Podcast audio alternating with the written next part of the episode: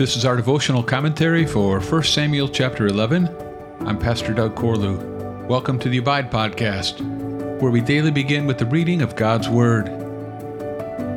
Then Nahash the Ammonite went up and besieged Jabesh Gilead, and all the men of Jabesh said to Nahash, Make a treaty with us, and we will serve you. But Nahash the Ammonite said to them, On this condition I will make a treaty with you that I gouge out all your right eyes, and thus bring disgrace on all Israel. The elders of Jabesh said to him, Give us seven days' respite, that we may send messengers through all the territory of Israel. Then, if there is no one to save us, we will give ourselves up to you. When the messengers came to Gibeah of Saul, they reported the matter in the ears of the people, and all the people wept aloud. Now behold, Saul was coming from the field behind the oxen. And Saul said, What is wrong with the people that, that they are weeping? So they told him the news of the men of Jabesh. And the Spirit of God rushed upon Saul when he heard these words, and his anger was greatly kindled. He took a yoke of oxen and cut them in pieces and sent them throughout all the territory of Israel by the hand of the messengers, saying, Whoever does not come out after Saul and Samuel, so shall it be done to his oxen. Then the dread of the Lord fell upon the people, and they came out as one man.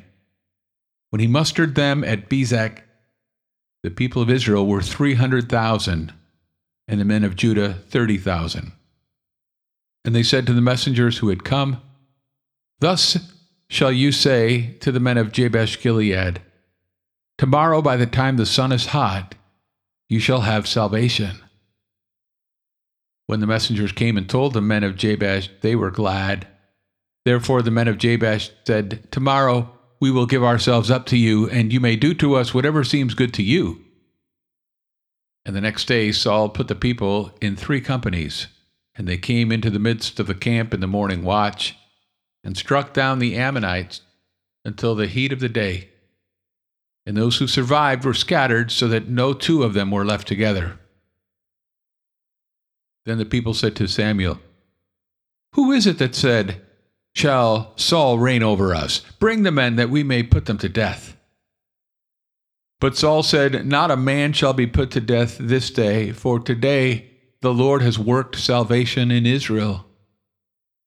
Then Samuel said to the people, Come, let us go to Gilgal, and there renew the kingdom. So all the people went to Gilgal, and there they made Saul king before the Lord in Gilgal. There they sacrificed peace offerings before the Lord, and there Saul and all the men of Israel rejoiced greatly.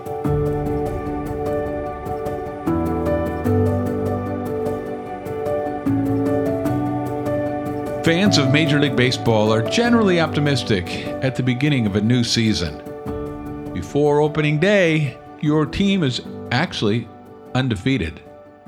And while you suspect they won't prevail long term, if they win their first game or have a winning record after a few weeks, who knows? This could be their year.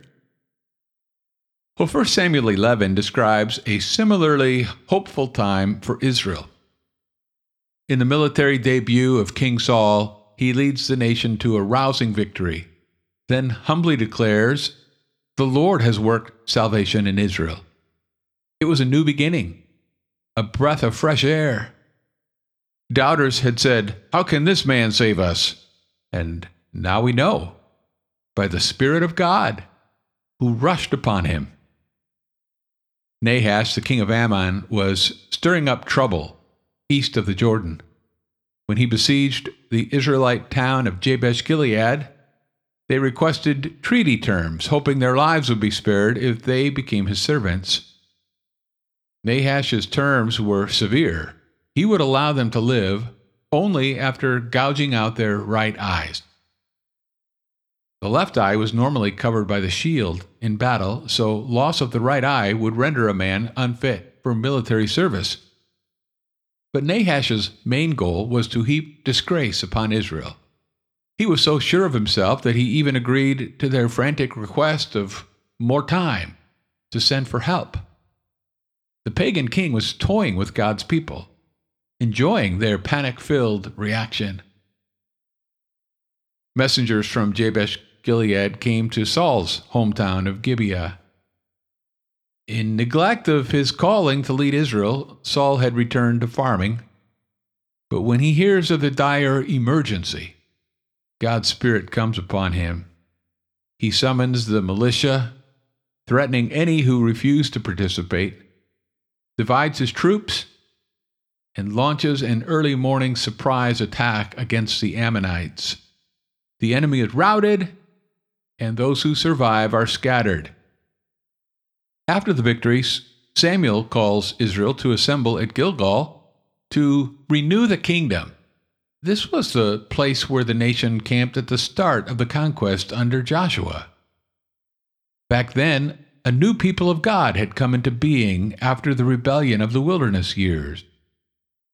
Now, in the same place, Samuel is leading them to once again renew their allegiance to the rule of Yahweh, to recommit themselves to the divine plan for kingship in Israel. Salvation had come to God's people, not because Israel had a king, but because the king had God's Spirit. Likewise, it is the Spirit of God who brings deliverance in the Christian life, which is to be lived day by day in continual repentance and humble dependence on Him. Thanks for listening to the Abide Podcast. For more information about Summit Church of Alta, go to summitefc.com, and I'll meet you again next time as we abide, living daily in the Word.